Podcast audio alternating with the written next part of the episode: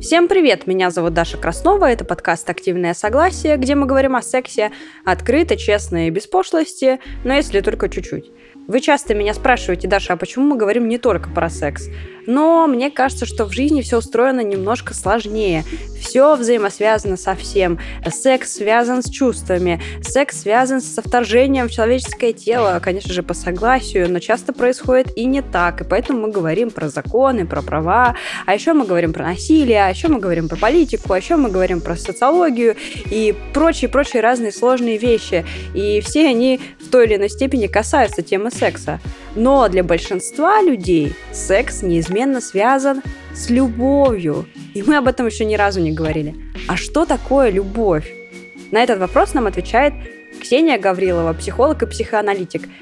В чем суть? Дело в том, что то, что мы часто называем любовью, любовью на самом деле не является, а является банальным неврозом. Вот об этом мы поговорим.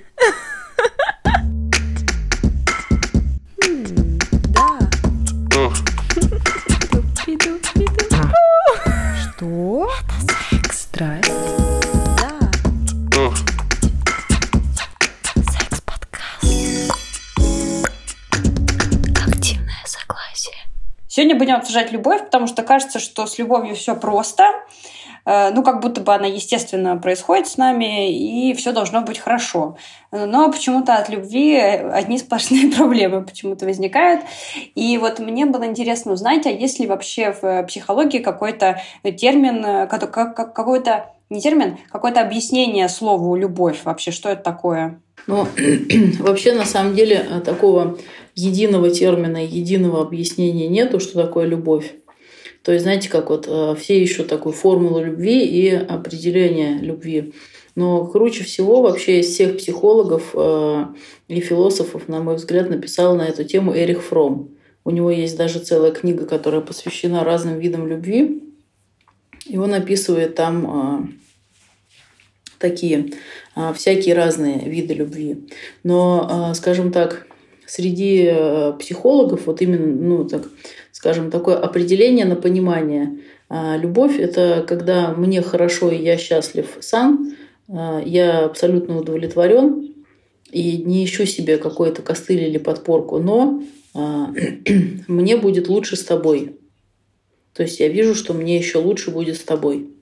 Это когда человек полностью закрывает свои собственные потребности, он понимает, что он нашел в себе все, что ему было необходимо, и он готов вступать в партнерские отношения с человеком, который тоже такой же цельный, чтобы им было еще лучше. Ну, а вам скажут, что а как вот понять, что я уже цельный? Любовь же происходит, э, ну как, любовь нечаянно нагрянет, когда ее совсем не ждешь. Она просто происходит, и ты не спрашиваешь себя, ты готов или не готов, просто влюбляешься и поехали. А, ну, тут мы сталкиваемся с той историей, что обычно, когда ты просто влюбляешься, а, то есть ты шел, шел по улице, вдруг встретил человека, увидел и вау, и все, это он или это она, а, то это обычно не любовь.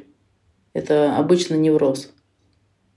А вот почему тогда нам в кино показывают именно такую любовь, когда я шла по улице, увидела его глазами, и все закрутилось, и вот мы уже 50 лет вместе. Ну, 50 лет они обычно не вместе после такой любви, э, как это, в стиле экшен. Но в кино нам вообще не показывают про здоровье. То есть, угу. например, э, самые прекрасные фильмы там, про любовь, самые такие там, волнующие, это не про здоровую любовь. Например, э, я очень люблю фильм, называется он «Дневник памяти». Но он тоже вообще как бы не про здоровую любовь совсем. Там люди друг друга абьюзили активно. И вообще все наши фильмы, например, да, вот фильм про любовь, да, там во взрослом возрасте «Москва слезам не верит». Она ехала в электричке и встретила алкоголика нереализованного. Прекрасная же история. Хотя это, скажем так, ну, не про какую-то вот такую вот идеальную образцовую любовь, где а, мужчина красиво ухаживает за женщиной, там они друг друга понимают и так далее. То есть обычно вот все истории про то, что бац и все, а, это история про то, что притянулись какие-то травмы. То есть мы почувствовали знакомый, э, знакомый ветерочек. И вот на это дело мы притянулись влюбленностью именно, а не любовью. А как вот, э, допустим, если я иду по улице, ну, у меня на самом деле действительно сейчас отношения примерно так и начались. Я шла по улице и mm-hmm. меня бахнуло. Но все в психотерапии, не знаю, может быть, это и началось с невроза, потом как-то проработалось, не знаю, в общем. Но в чем суть моего вопроса? Иногда бывает действительно влюбляешься вот, э, ну, так вот э, стремительно, а, и даже ничего особо и не знаешь про человека, ну, как-то вот тянет к нему и все. А, то как же этот невроз, ну, наделим его какой-то как невроз, это как будто сущность, да, как эта сущность узнает, что там у другого тоже какая-то сущность похожая, то есть как эти травмы могут притянуться, если мы даже человека еще не узнали толком? Ну, вообще, на самом деле, нам его не надо узнавать, потому что мы огромное количество всего считываем по невербальным сигналам. То есть, например, когда мы говорим про речь, а, да, там, и ту информационную нагрузку, которую мы получаем из речи, можно сказать, что только малая часть – это вербальное послание, а если я сейчас не ошибаюсь, могу наврать, конечно, потом посмотрю, а, около 60 или 80 процентов мы получаем невербальные сигналы. То есть это мимика, это жесты, это интонация, э, это ну, все в совокупности. И получается, что вот, например, а, вы за границей были? Да. Русских сразу видно? Да. Но вы же с ними не разговаривали. То есть, когда мы воспитываемся в какой-то среде, угу. среди определенных э, посланий, среди, например, определенных каких-то сигналов, у нас есть э, выражение чувств, достаточно понятное нам. Например, у нас есть э, да, какие-то там абьюзивные, например, родители. Э, или там вот э, ну, не, не, мне кажется, уже ни для кого в мире не секрет, что люди да, там, со схожим травматическим опытом при, притягиваются, например, что можно среди толпы встретить одного единственного алкоголика среди непьющей толпы и познакомиться именно с алкоголиком. Почему так происходит? Потому что мы с детства воспринимаем определенные вот эти вот а, не только вербальные сигналы, но и невербальные. То есть, а, например, женщина может выбирать себе партнера аналогичного там, как, как папа, например, страдающий жалостью к себе и такой нереализованный, а, потому что у нее, например, произошла в раннем возрасте, очень раннем, до пяти лет, фиксация вот на, это, на этот объект. То есть вот ее а, условно обнимал первый в жизни мужчина, папа, а, от которого прям пахло жалостью к себе, например, каким-то страданием. И для нее вот любовь, она прям переплелась вот с этими ощущениями от человека. И для нее, например, человек, э, который будет э, уверен в себе, реализован, которого не нужно будет жалеть и спасать, он будет не такой интересный. А вот зато какой-нибудь а, страдающий душевными терзаниями молодой человек, а он для нее будет очень заманчивый, потому что от него будет пахнуть теми же чувствами, можно сказать, как от папы. Вау, и что же делать с этим? Звучит как, как какой-то трэш, честно говоря. Ну, трэш на самом деле и есть, потому что у нас же народная забава. Я выбрала себе там, например, типа мужа как папа или же там жену как мама. Да. Э, мне казалось, что это вообще даже не то чтобы забава, мне кажется, это такая пропагандируемая вещь, что типа, вау, ты как моя мама, или вау, ты напоминаешь мне папу, и это типа супер классно считается вообще, ну вот в народе как будто бы. А, супер классно в народе это если, например, папа или мама были хорошие. То, ну, ну да, то есть да. Он, мы же, конечно, выбираем э, ну, по какому-то образу и подобию. Это не значит, что, например, там мама была блондинкой, все женщины блондинки. А, нет, это будет именно как бы исходить из таких невербальных вот этих посланий, из механизмов построения отношений, например, там мама была женщина импульсивная, и жена женщина, например, импульсивная, да, и достаточно угу. властная, потому что была видна такая вот модель поведения, что э, быть мужем, например, это значит иметь, иметь э, такую достаточно активную партнершу. То есть папа был вот такой вот э, помягче, а мама, например, была пожестче. И мальчик на это на все смотрел, и для него быть мужчиной а, запечатлелось как быть вот таким, как папа. А, он может на сознательном уровне очень сильно этого не хотеть, а на бессознательном уровне его будет тяготеть прям к такой модели, потому что для него это детский опыт любви, для него это первый наглядный пример. То есть он это интроицировал. А интроекция – это когда мы что-то внешнее помещаем себе вовнутрь и так вот выстраиваем свою идентификацию. И как это разрушить все? Построить новое? Ну, сейчас мы все секреты терапии, конечно, раскроем тут. А мне кажется, что мне кажется, что мы нифига не раскроем, потому что, знаете, э, у меня вчера была терапия, и в какой-то момент я что-то там говорю своему терапевту, и она мне говорит, Даша, пошел третий год нашей терапии. И я ей кричу, а я все еще не понимаю, как жить эту жизнь, Юля! И она очень смеялась, потому что, э, вот кто не знает, мне кажется, что просто у меня случился такой супер инсайт, и я его сюда запихну и расскажу. Короче, mm-hmm. на третий год терапии я поняла, что первый год терапии я просто прорыдала полностью, это были какие-то тропические ливни, а на третий год мои сессии стали какие-то вязкие, совершенно непонятные, какие-то нелогичные. Все связано со... Ну, то есть я даже сама не понимаю, о чем мы говорим. Типа мы вот вчера условно обсуждали, почему я стесняюсь есть на людях, а потом как будто мне уже три года, я провожаю маму из детского сада, и я такая, что что. И она мне вот сказала, что мы разобрали условно самые там, ну, главные темы, там, самые какие-то основные болезненные точки, а теперь уходим в какую-то глубину, и я такая, о, до 50 лет буду с вами заниматься. Да, да. На самом деле так оно и есть, потому что а, человек приходит с какой-то с конкретной болью, а потом начинает, ну, и начинается, а, скажем так, взаимодействие с этой болью через разные воспоминания, через разные слои, опыты. И вот я не, не люблю, ненавижу уже прям слово проработка, потому что как бы только из-за тюга я ее не слышу. Но, в общем, э, в терапии мы занимаемся а, вот такой вот своеобразной проработкой этого травматического опыта, а когда он уже, э, так сказать, отвалился, вот этот вот верхний слой, когда тропические ливни прошли, они, кстати, могут и не наступать долго достаточно, то есть человек может не соприкасаться с чувствами. Потом уже начинается настоящая глубокая работа, потому что вот эти вот все наши э, возможности нечаянно влюбиться в не того человека, они все состоят из достаточно таких тонких вещей, как, например, там, а, вот все, все вроде бы было хорошо, все вроде бы было неплохо, а, и казалось, что отношения там в семье хорошие, но мама а, была такой женщиной, например, который, с которой нельзя было поделиться своими переживаниями, потому что она сама начинала сразу переживать. Mm-hmm. И вот, например, мужчина, он зафиксировался на такой маме, и выбрал себе женщину хорошую, но поделиться он с ней ничем не может, потому что ему кажется, что она сразу разрушится от этого, как мама. Вот. И вроде бы, а, то есть верхний-то весь пласт разобран, да, там о чем-то поговорили, и тут хоп, и вылезает, что вот такой вот он снова в изоляции сидит. Вроде и женщина хорошая, вроде и все, все неплохо, и не подает она никаких признаков, что развалится, а он боится, потому что у него вот такой вот есть там кусочек опыта. И все эти штуки, они очень интересны.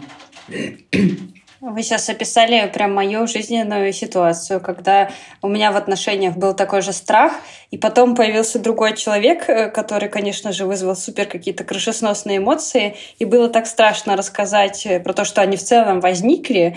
Э, слава богу, что психологу было хотя бы не страшно рассказать. Ну, в общем, это было все очень ужасно, потому что вот так и получилось, что страшно опереться, в итоге сказать ничего не можешь, оказываешься в изоляции, попадаешь в какой-то просто трэш эмоциональный. Ну и все, и сам уничтожился, сгорел, и до свидос. Страдаешь потом да, сто лет. Да, да. Потом это с последнего сохранения пошел да. с последней сессии у терапевта, и все сначала. Да, да, ужас. Это, кстати, э, честно говоря, эта история на год. Год у меня заняла проработка одной такой фигни сложной.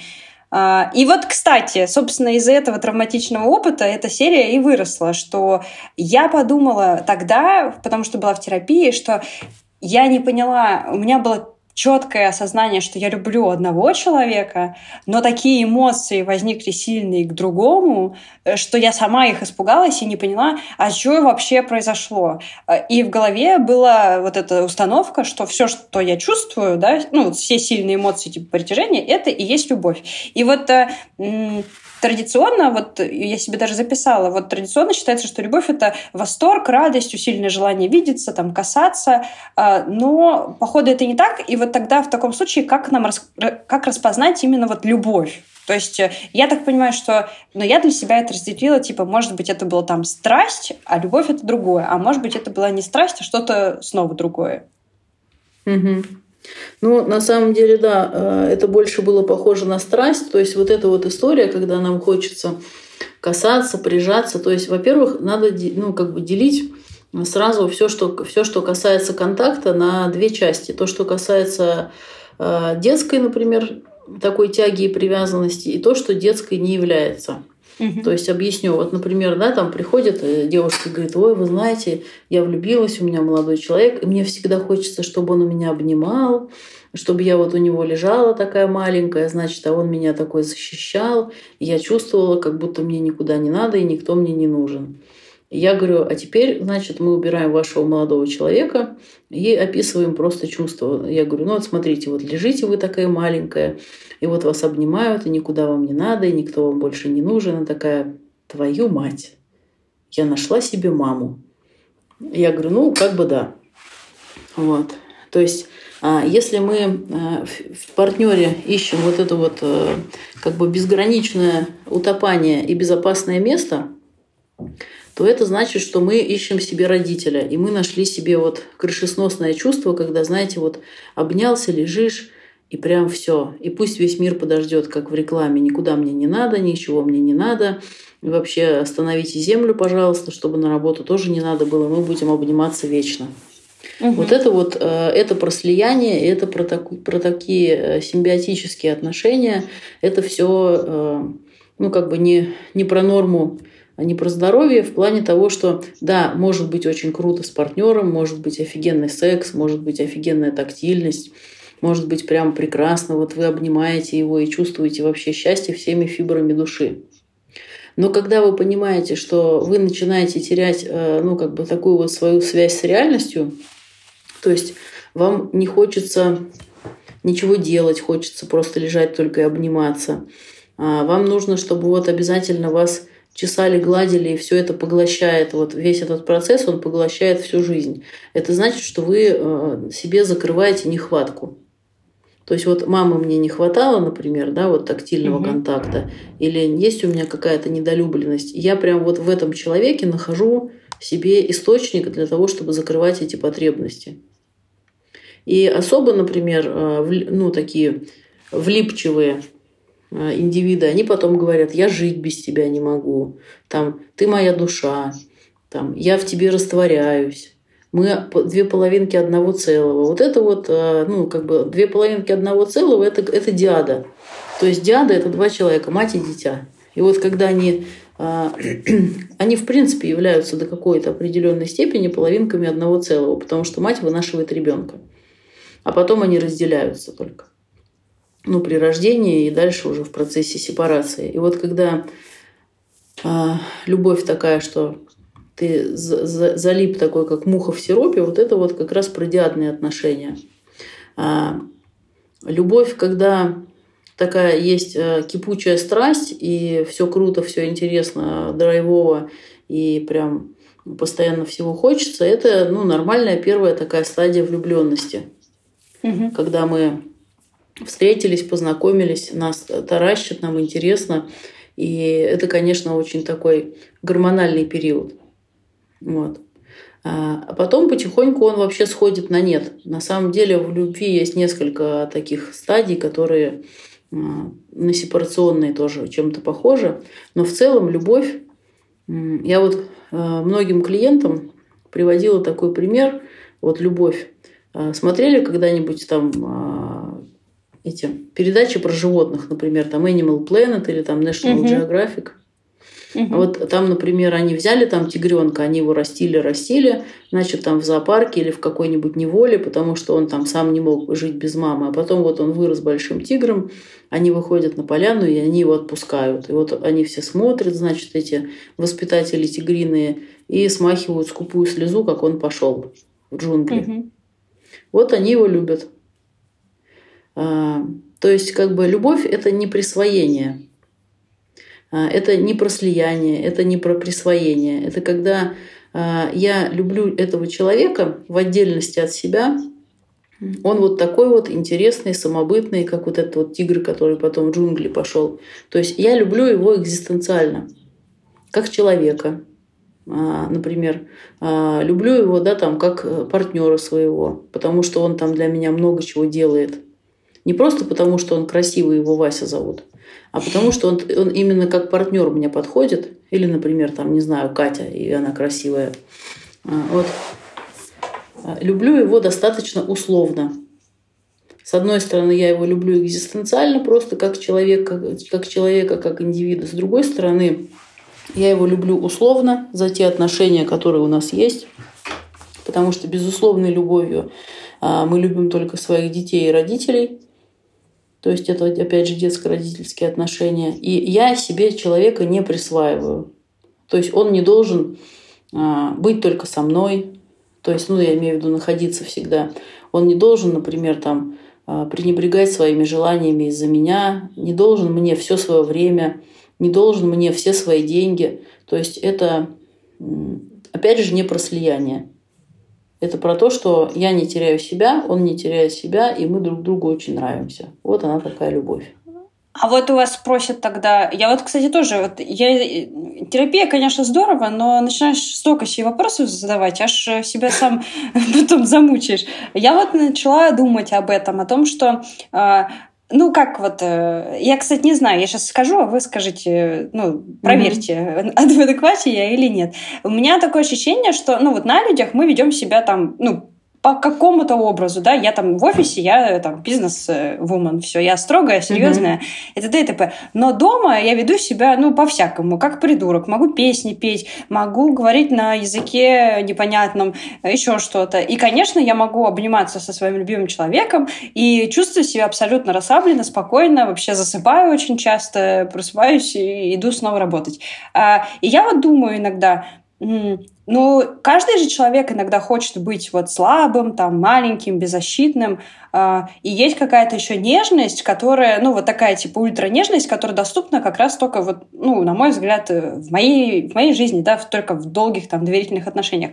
Насколько это значит, э, ну, то есть где то грань, где мы впадаем в слияние, да, а где мы просто, ну, там, заботливые, хорошие люди, которые позволяют иногда друг другу какую-то слабость или детскость даже. Ну, потому что э, я же правильно понимаю, что мы не можем всегда быть в состоянии, типа, я там взрослый, и все. Да, сто процентов так, потому что вообще мы как бы из состояния э, я взрослый, ну, как бы не идем э, в любовные отношения можно так сказать. То есть для создания любовных отношений нам как раз нужны вот эта вот непосредственность, открытость, там угу. способность давать, способность получать. То есть детская часть абсолютно вообще точно нам нужна для того, чтобы получать какие-то ну, близкие отношения, потому что взрослый он будет слишком такой э, расчетливый, абсолютно не наивный, будет достаточно э, вот в этой вот маске. То есть вообще то, о чем вы говорите, вот что, например, да, там в социальной жизни я веду себя одним образом, а дома другим, а, это а, в целом как бы нормальная история, потому что мы соблюдаем границы. У нас, например, есть на работе одни границы, а во взаимоотношениях у нас другие. Мы их выстроили с партнером самостоятельно. То есть я, например, вот занимаюсь клинической психологией, и очень интересно то, что условно если человек а, практикует БДСМ да, там, со всеми своими партнерами, да, то это будет, скажем так, одним симптомом для клинического психолога. А если это происходит только в рамках пары, и это в таких тесных доверительных отношениях, то это уже совсем другая история, более Скажите, такая скажите, нормальная. что это, что это значит, что это значит? А, ну, условно, в, одном случае мы можем говорить про расстройство, если человек от, от, от других э, отношений удовольствия не получает, ему нужно всех там плетками шлепать, да, там и доминировать, либо наоборот. А в другом а, в другой ситуации мы не говорим про расстройство, мы говорим про нормального здорового невротика, который просто со своим партнером договорился, что иногда у них такие развлекухи. Им все, им все нравится, их все устраивает. О, я, я тут... Ладно, у нас же секс-подкаст тоже про, про, прокомментирую. У меня тоже была такая э, история. В общем, не то, чтобы у меня есть супер БДСМ наклонности, но мне иногда нравится mm-hmm. более интенсивный секс. Э, и встретился у меня однажды человек, у которого есть, ну, вот такие, типа, ну, более интенсивные БДСМ наклонности, скажем так. И он меня хватал вечно за руки как-то, ну, вот на этапе ну, типа, незнакомства, да, ну, вот на первых вот этих вот романтических этапах.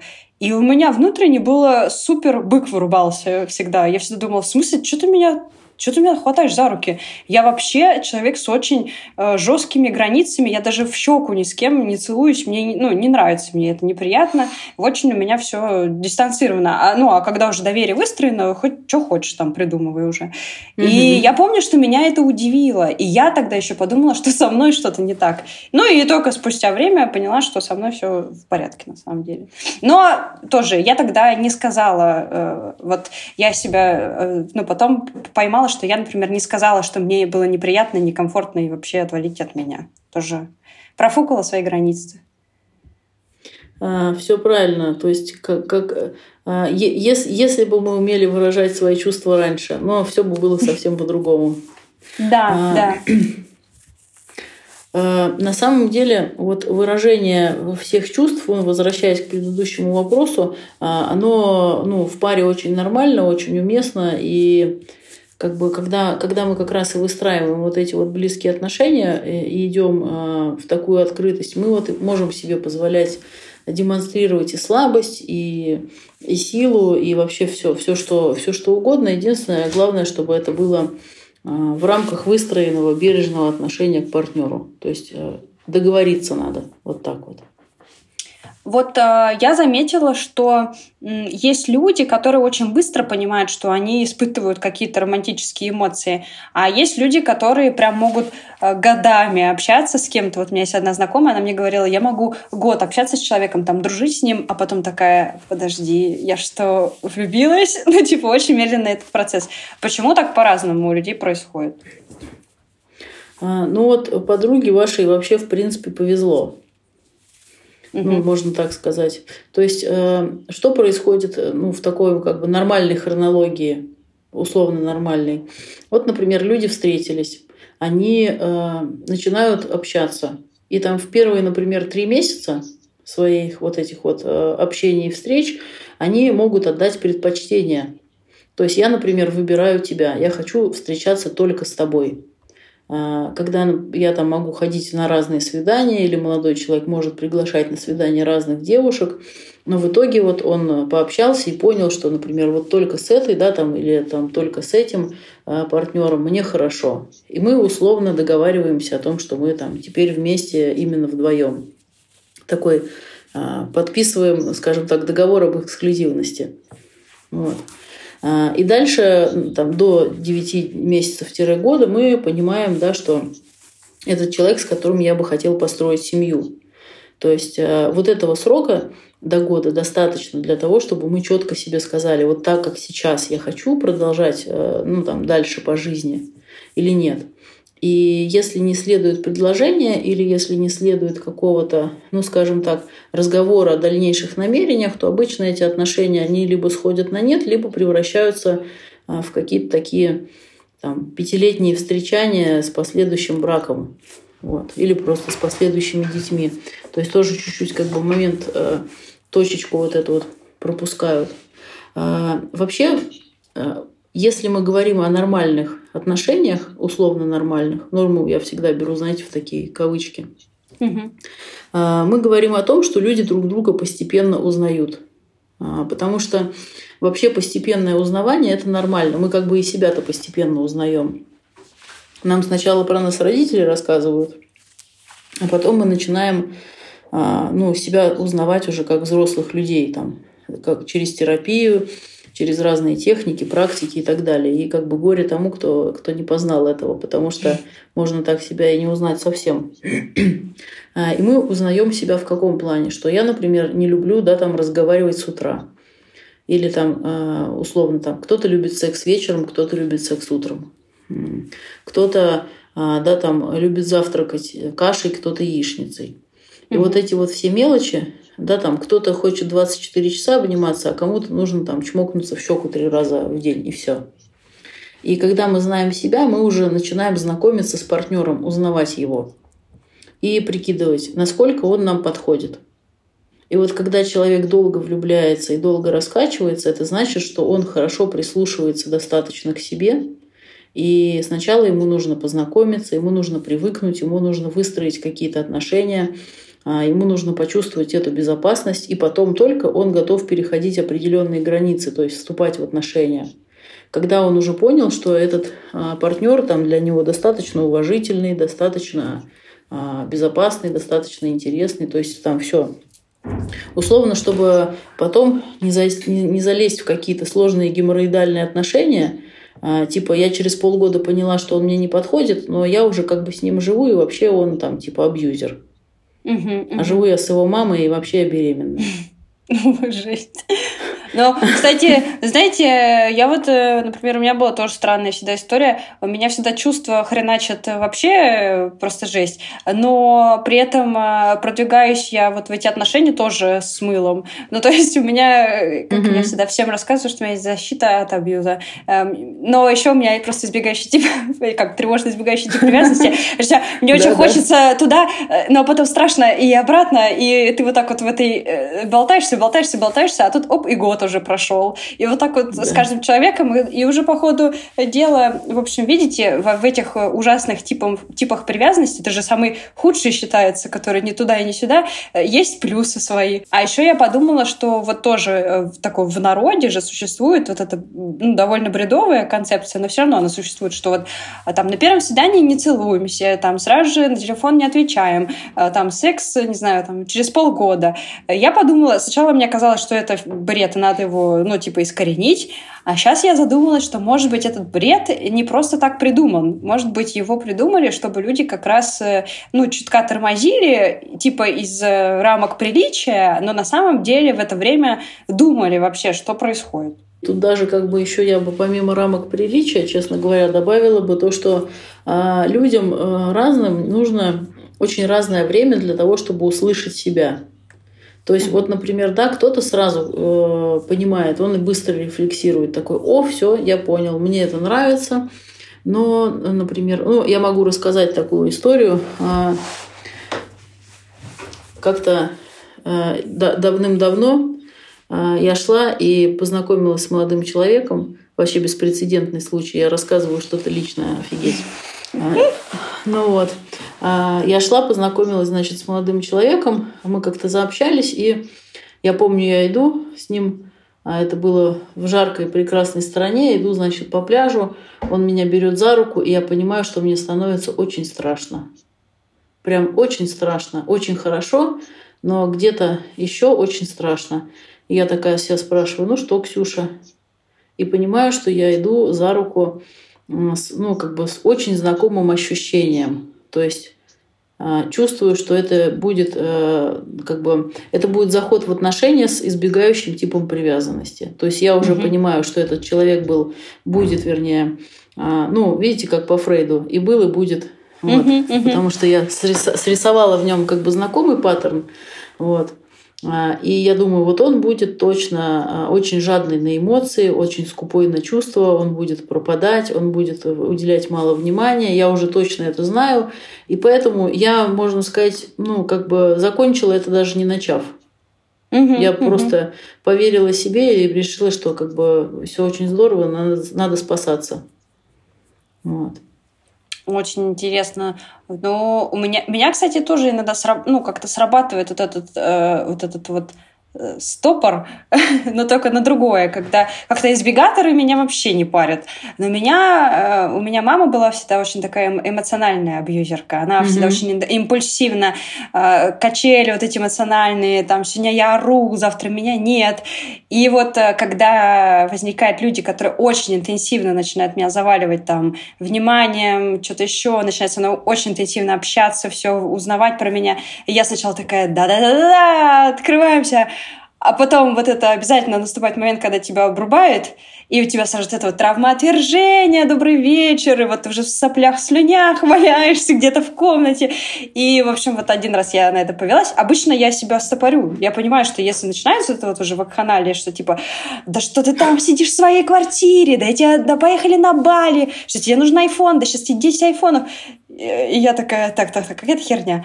А вот один раз так профукалась, и все. И опять. И возвращаемся к тому, о чем я уже говорила. И год потом разгребала. Да-да-да. Жестко.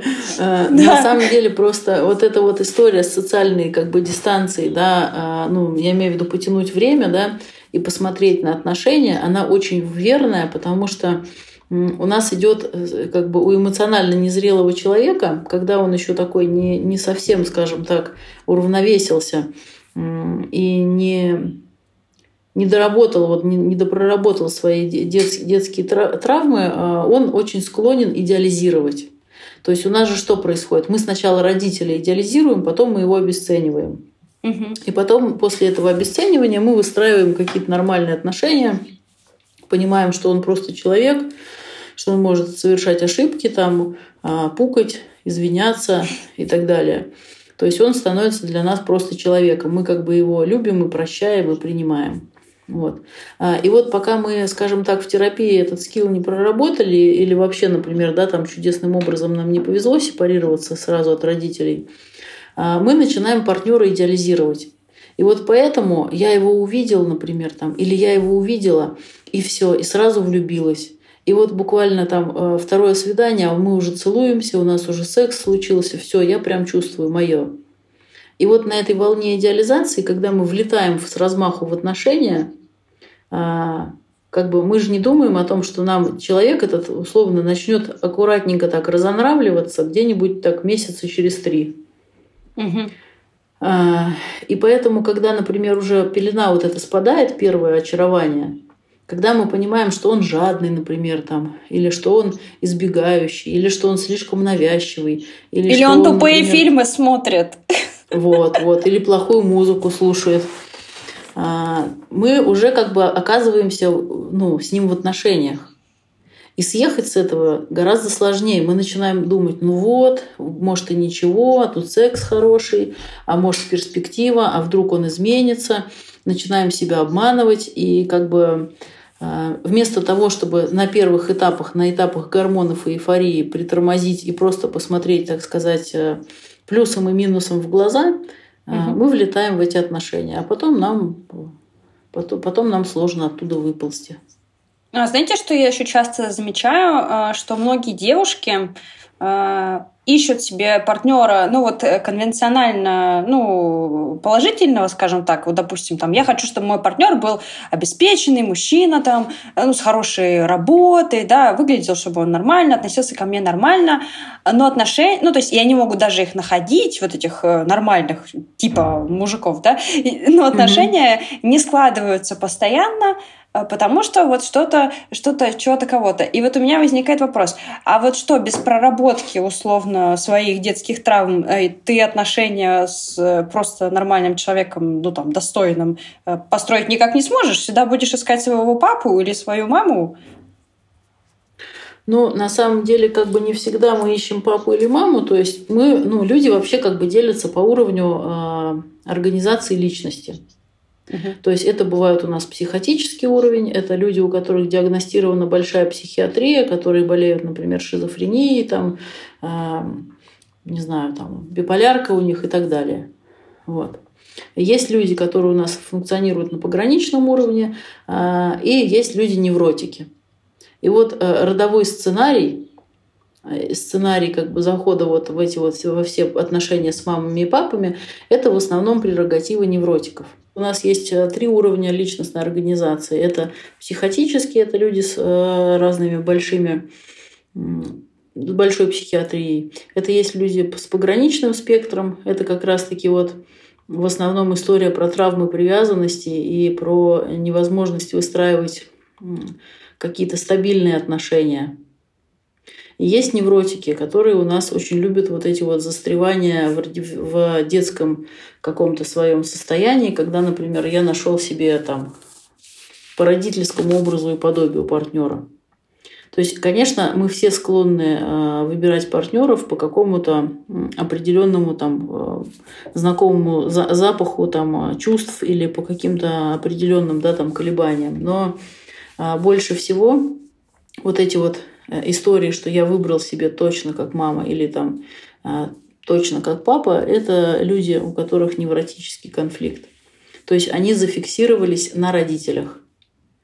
а, они зафиксировались на родителях, они зафиксировались на этих фигурах, и у них вот условно, скажем так, они а, как их родителями оставили, вот у них такая жесткая система ценностей, они вот оставили их на месте родителей, и, и так они никуда и не сдвинули. То есть они остались такими авторитетными фигурами, и отчасти это тоже дает э, такой, так сказать, плюсик карме э, к выбору партнера, как мама или как папа. Такой нерушимый авторитет остался.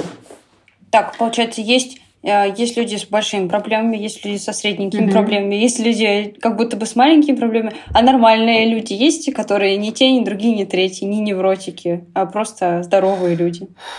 Ну, можно сказать, что 5%. О, отстой. Ну, просто невротический уровень – это э, как бы условная норма. Угу. То есть вообще на самом деле э, там, где не выявлена патологии, там считается нормой. Угу. Если, например, мы не можем выявить у человека э, каких-то признаков того, что он, например, функционирует на более низком уровне, угу. то мы говорим о том, что это невротический уровень ну, личностной организации, структуры. А, то есть это значит, что это более сохранный человек, он наиболее адаптивный, а, он такой наиболее хорошо тестирует реальность, то есть он все понимает. Невротик это, это неплохо. То есть невротик это условно здоровый человек. Угу. Вот так. Моя это не имеет отношения меня... к диагнозу невроз. Моя психолог называла меня здоровый невротик. Я очень обижалась одно время. Вот. Она, она просто, можно сказать, э, комплимент вам делала. Не, ну спустя три года-то еще бы. Что мы все делали? Э, ну, в общем, я сейчас пока слушала все это, я подумала, нифига себе, мы, мы обещали людям рассказать про любовь, а в итоге уехали в, такую, в такие дебри сложные, и они, наверное, вообще не ожидали, что это будет так. И вот из этого интересный вопрос у меня. Вот есть такое ощущение, когда говоришь с психологами, что страсти, вот какие-то бурные отношения, эмоции, они всегда связаны с токсичностью, а хорошие отношения — это такие скучные, унылые отношения, где, знаете, вот это муж в библиотеке, жена такая, добрый день, дорогой, как прошел твой день, и все уже такие, и секса у них нет, и вообще ничего нет, и они все плесенью покрылись. А, ну, то есть есть какое-то mm-hmm. противопоставление вот этих двух типов отношений. Что не так в этом противопоставлении? Ну, даже не знаю, что не так именно в этом противопоставлении. Во-первых, это две крайности. Ну, то угу. есть это как два полюса. А, один предстает таким классным, сексуальным, страстным полюсом, там, где у них э, весело, задорно. А второй это вот когда все плесенью покрылись, секса у них нет, один в библиотеке, а другая там это э, как с картинки там реклама пирога с какого-нибудь. Угу, угу. Вот. На самом деле э, это обе крайности. И вот, например, первое это может быть какие-то страстные эмоциональные качели, там абьюзивные какие-нибудь отношения, когда мы сначала плачем, потом миримся, у нас безумная страсть, потому что мы только что думали, что мы партнера потеряли навсегда. И это вот как раз высадка на эти эмоциональные качели. А второй, например, э, сценарий, когда вот все заплесневели, это такая вот э, пара, которая уже давно не занималась вообще планированием своей семьи, они не понимают, куда они идут. А, например, да, там условно, они просто, просто живут как бы и даже от этого процесса не получают удовольствия. Но а, здоровая любовь – это как раз-таки где-то посередине. Объясню почему. То есть не бывает любви без конфликтов а, вообще. Ну, потому что конфликты, они наполняют всю нашу жизнь, э, смотря как вообще мы понимаем слово конфликт. Конфликт это не когда у нас там, да, там крики и мордобои, а когда, например, у нас есть две точки зрения, которые не сходятся. Угу. И это, например, может быть микроконфликт какой-нибудь. Типа там, что ты хочешь на завтрак? Я хочу, например, яичницу, а я хочу кашу. А, и вот, вот мы уже как бы не совпали, и тут а, можно что сделать там. Блин, не хочу кашу варить там. Давай я тебе тоже яичницу сделаю. Не, я яичницу не хочу. И вот он у нас уже назревает конфликт, когда у нас есть две точки зрения, и можно сказать, ну ладно, давай я тебе сварю кашу. Или нет, тогда, тогда вари себе сам, например, кашу. И вот как-то этот конфликт разрешится. И каждый конфликт который разрешился успешно, а это как будто бы вы в игре переходите на новый уровень, на новый уровень близости, потому что вы учитесь проходить а, сквозь конфликты, не разрушая отношения. То есть все наши кризисы, они даны для того, чтобы мы, например, вот так вот уперлись в какой-то тупик, а, ну, то есть зашли, например, да, в конфликт, а, и ни моя, ни твоя точка зрения, ну, они не подходят. И придется родиться какой-то третий. То есть конфликт разрешится. Разрешится какой-то третий, например, точкой зрения, которая устроит нас обоих, либо мы так как бы и разойдемся, не придя ни к чему. Это, так, вот, э, это так здорово на этой яичнице, это такой элементарный пример. А вот у меня недавно было, что я говорю, давай надо переезжать в квартиру типа больше, ближе к центру, дороже, э, ближе к моей работе, потому что мне нужно ну, там, быстрее до нее добираться, очень много времени трачу на работу. А человек мне говорит, не хочу больше платить, не хочу переезжать, не хочу, не понимаю смысла, для меня никаких плюсов. И вот это было реально три месяца. Я, значит, объясняла э, презентации, приводила примеры, плюсы-минусы, почему для меня это важно. А потом уже э, начала злиться, говорить, все, я перееду одна. Но это как-то тупо, ведь у меня семья. И, в общем, это реально решить конфликт экологичным образом э, и достучаться вообще до человека. В какой-то момент уже псих берет, думаешь, да ёб твою мать, э, зачем мне человек, который не уважает мое желание ну, сделать себе более комфортную обстановку обстановку. И вот реально, чтобы не, при этом всем не разосраться, ну, это очень сложно. Это очень сложно. Это не так, как сейчас Ксения сказала, вот так вот просто два человека такое, яичницу или, э, или кашку. Фигня. Это, это похоже было на битву титанов. Война миров Z происходила дома. Вот.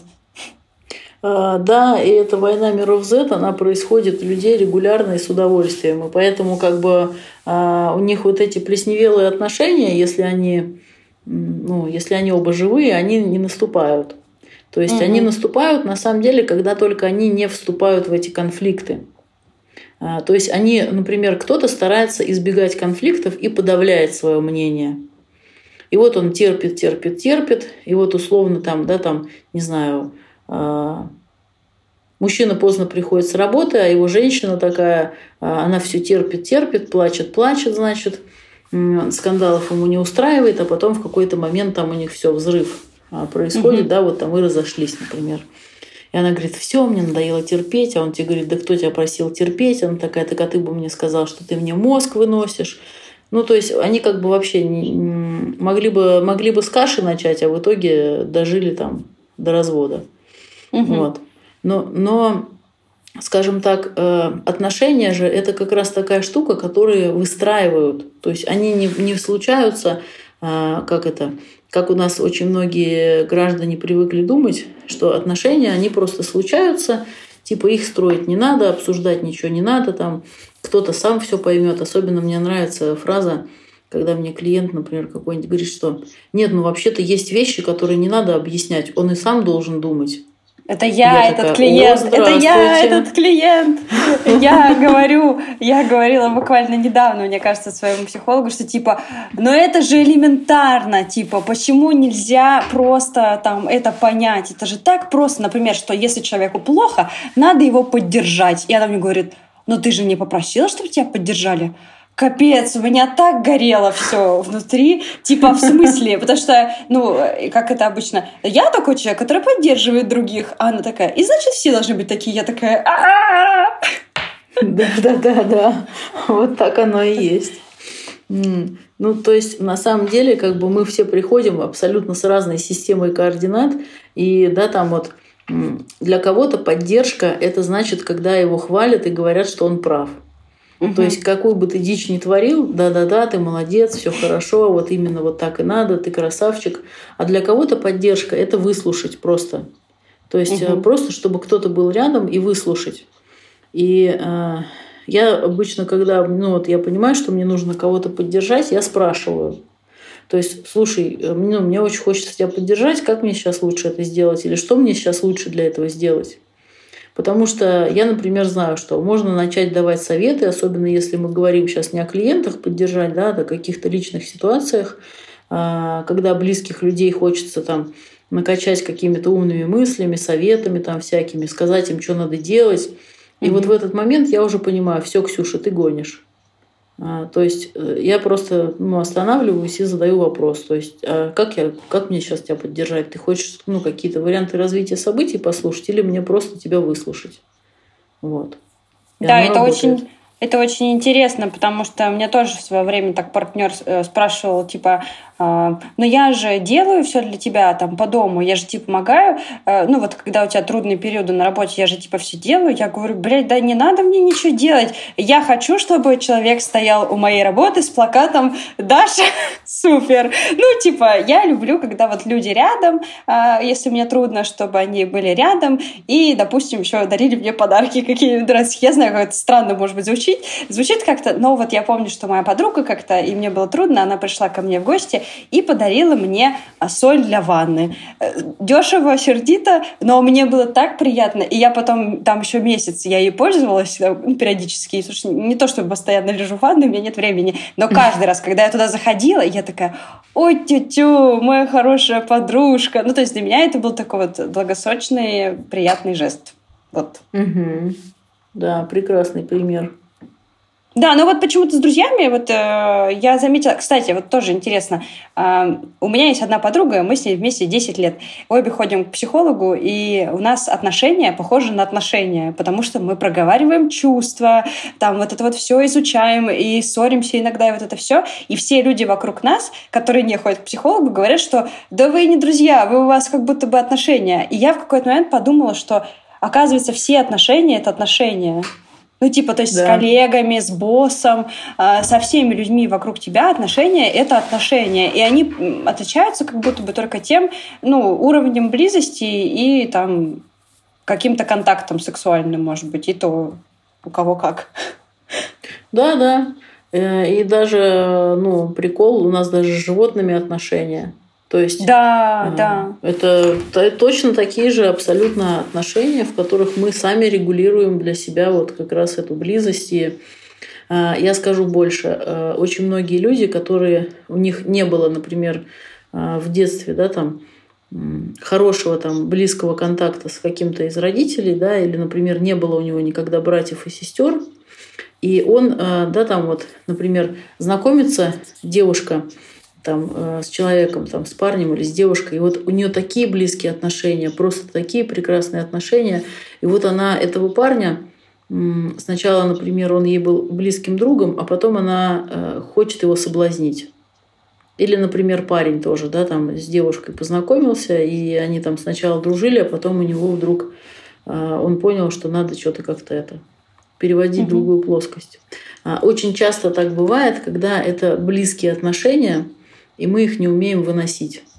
То есть, э, когда у нас с человеком такая близость рождается, что мы ее даже не понимаем, то есть мы привыкли к тому, что такая близость серьезная, она может быть сексуальным партнером.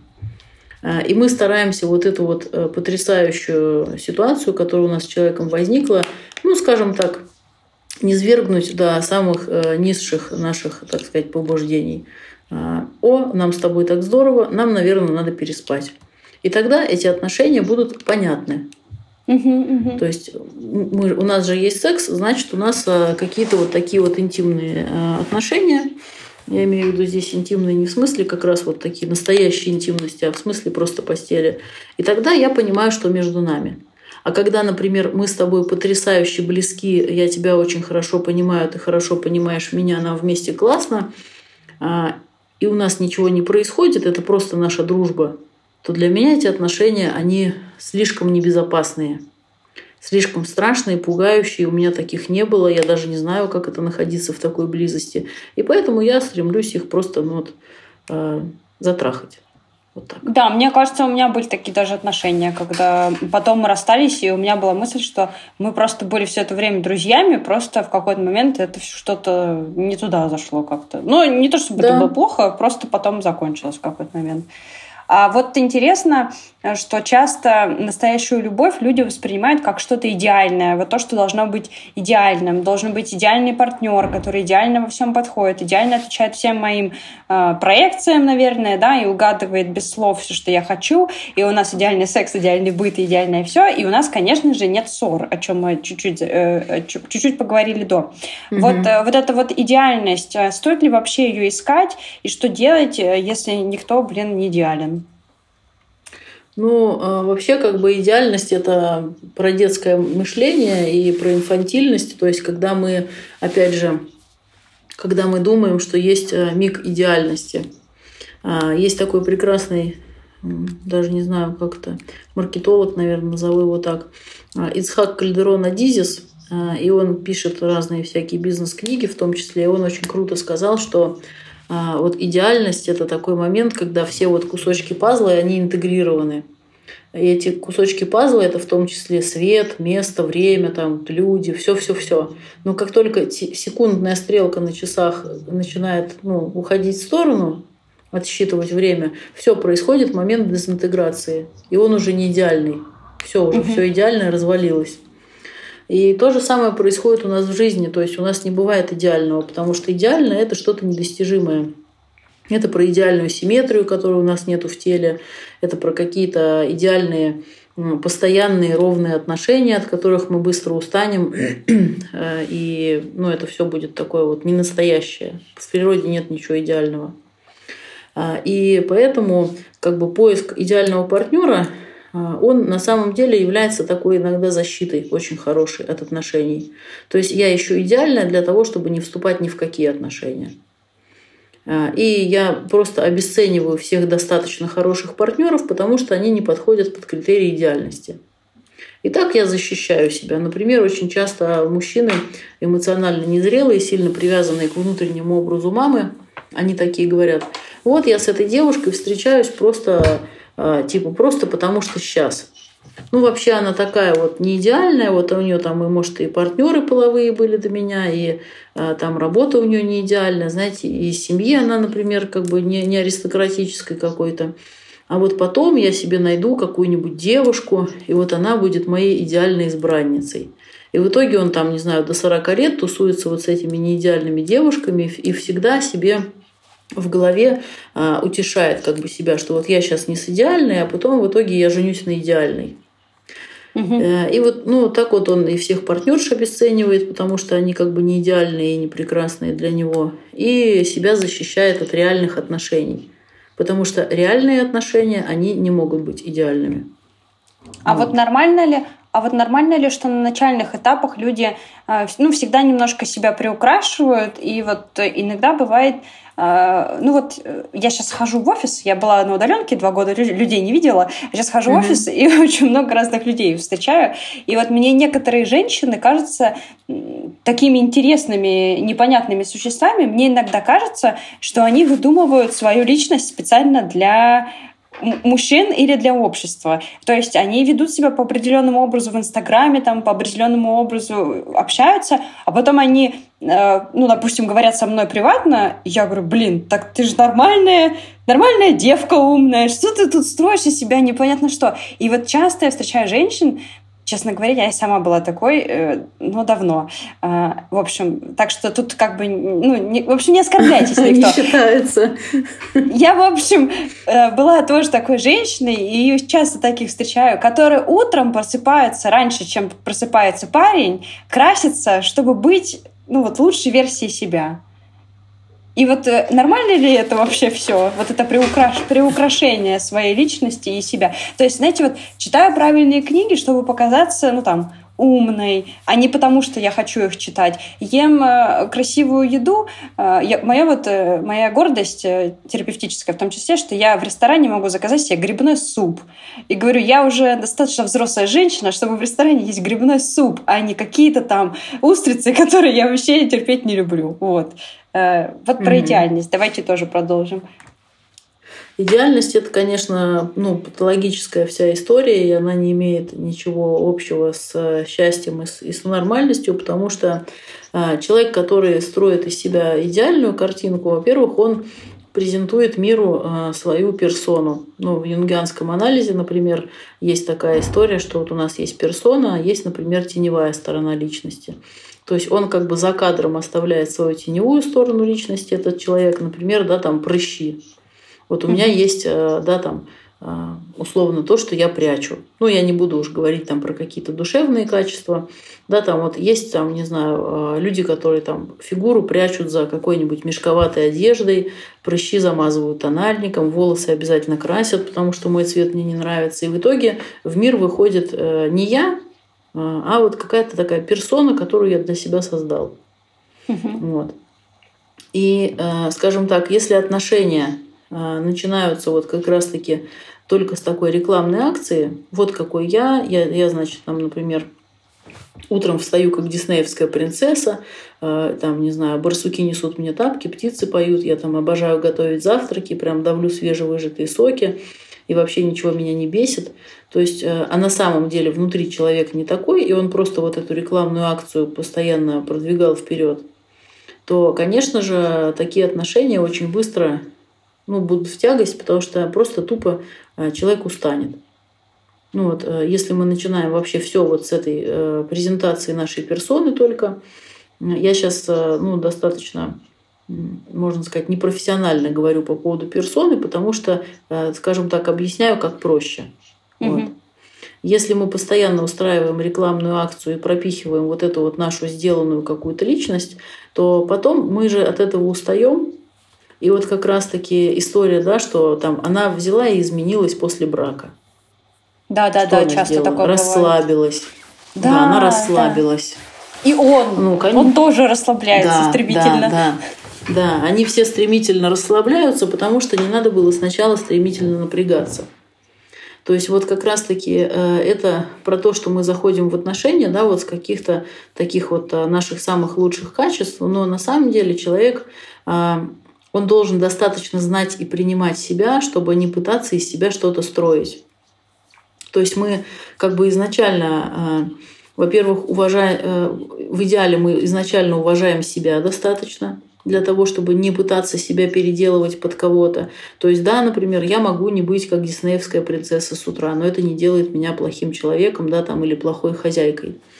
А, или мужчина такой, он говорит, ну, у меня как бы нету привычки, да, там, постоянно носить женщину на руках. Но угу. я готов делать это время от времени.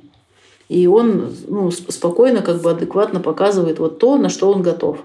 И люди тогда могут, имеют возможность выбрать друг друга по-честному. А не вот так вот устать от этой рекламной акции, а потом э, сказать, что ой, все, я так долго был для тебя идеальным, или я так долго была для тебя идеальной, что я устала, а ты вообще этого не заслуживаешь, потому что вот ты меня не оценил. Ну и, короче, дальше вся вот эта боль происходит. Вот есть такая расхожая фраза, что в отношениях всегда есть тот, кто любит, и тот, кто позволяет себя любить. А, так ли это? Ну, конечно, а, может, может быть и так. То есть э, смотря про какие отношения мы говорим, да, а, например, э, если мы говорим про отношения с нарциссом, то там будет всегда один человек, который позволяет себя любить. Это, это сам нарцисс. Вот. Да, там, или, например, про там, какие-нибудь отношения с мазохистом, который будет вас Нет, очень сильно. Ну, если это здоровые отношения, то это не подходит сюда, да? В здоровых отношениях нет, нет если, такого. Я, я, в здоровых отношениях э, все, э, основ, вся эта история, она основана на взаимной отдаче. То есть ты мне, я тебе. Неважно будет, например, да, там а, будет это а, создание уюта, комфорта, там а, классного быта, да, там рождение детей, там безмерная поддержка, там не знаю восхищение мужественностью, там да, условно против материального обеспечения. Или там mm-hmm. это будет оба партнера, которые будут равно там, да, там, например, работать и разделять какие-то обязанности. То есть это все равно дашь на дашь это не безусловная любовь, это отношения. И вот эти отношения, они выстраиваются в балансе между «хочу», например, и «надо». А, хочу я там пойти в пятницу тусоваться с ребятами, а надо мне, например, с ребенком посидеть. Угу. Вот. И я нахожу баланс между хочу и надо. А между должен, да, например, там, и там и, и мне должны. То есть там хочу и должен. Вот, и так далее. То есть э, здесь э, именно про, ну, про выстраивание баланса. Вот, так. Угу. вот э, часто очень за людьми ухаживают всякие хорошие люди, которые вроде бы и внимание уделяют, там подарки дарят, не знаю, счет оплачивают, провожают, не орут, не бьют, не устраивают эмоциональные качели. И, конечно же, что мы говорим? Скучно не хотим. Также бывают и хорошие женщины, да, которые там готовят, э, вот она и готовит, и секс хороший, ну, и говорит, что хороший, и видно, что хороший, и все хорошо, вся старается и так и сяк, а в итоге человек уходит там какой-то другой, более там глупенькой, неинтересной, какой-то посредственной женщине, или наоборот какой-то суперстерви, который там бросает и тыры-пыры. В общем, почему хорошие люди не в цене? А, на самом деле хорошие люди очень в цене, но только среди хороших людей. То угу. есть это, без, это бесценный просто золотой запас вообще. Э, и этих людей, их невероятно мало, и их ищут тоже хорошие люди. Вот как раз-таки люди после длительной терапии, они отмечают, что а, мне приходится отметать, там, например, 80% претендентов каких-то, потому что они просто элементарно, ну прям вообще на, на первое же, при первом же рассмотрении они как бы нездоровые.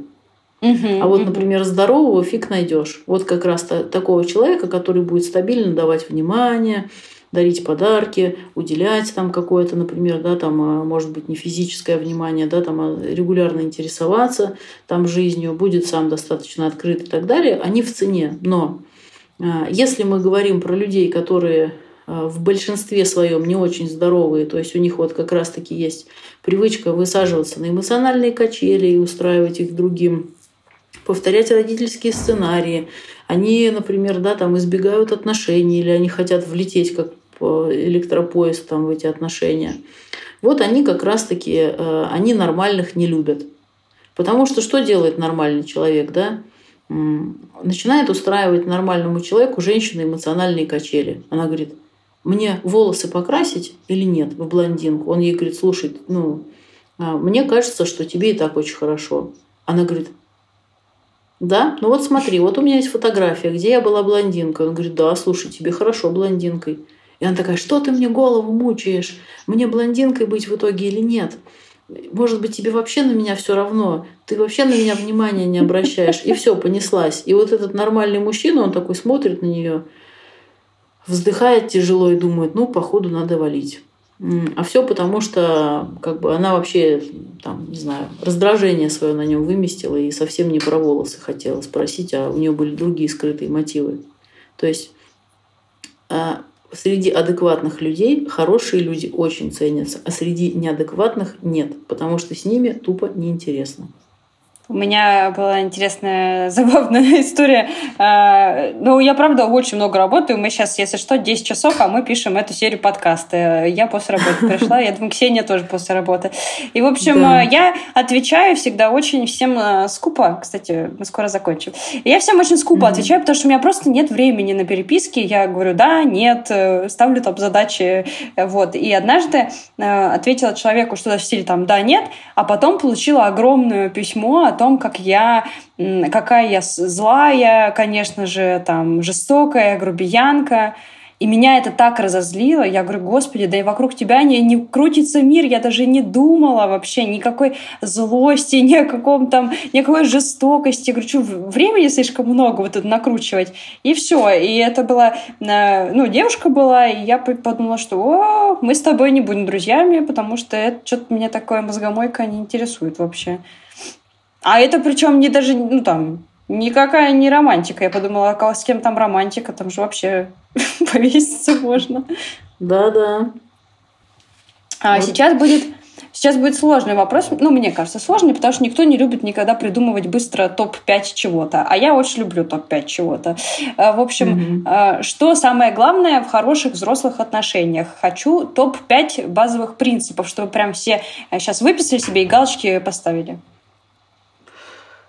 Ое. Oh, ну, во-первых, первое, что я скажу точно, это а, быть собой. Вот просто быть собой. Вот сначала узнать себя и быть собой. То есть не подстраиваться, не угодничать, не делать специально, не устраивать рекламную акцию, максимально стараться быть собой, сохранять свои увлечения, интересы, чтобы не было потом слез, что я с тобой пять лет прожила и растолстела, потому что как с тобой начала встречаться, про спортзал забыла. А что ж ты забыла? Тебя же никто не неволил. Вот, то есть остаемся собой, это первое. А, второе. А, соблюдаем баланс между я и мы. То есть на первом месте у себя я, а на втором месте мы. Угу. То есть сначала я, я э, как бы выстраиваю свою жизнь из того, что мне надо. Я хочу, например, не хочу в Африку переезжать, не поеду.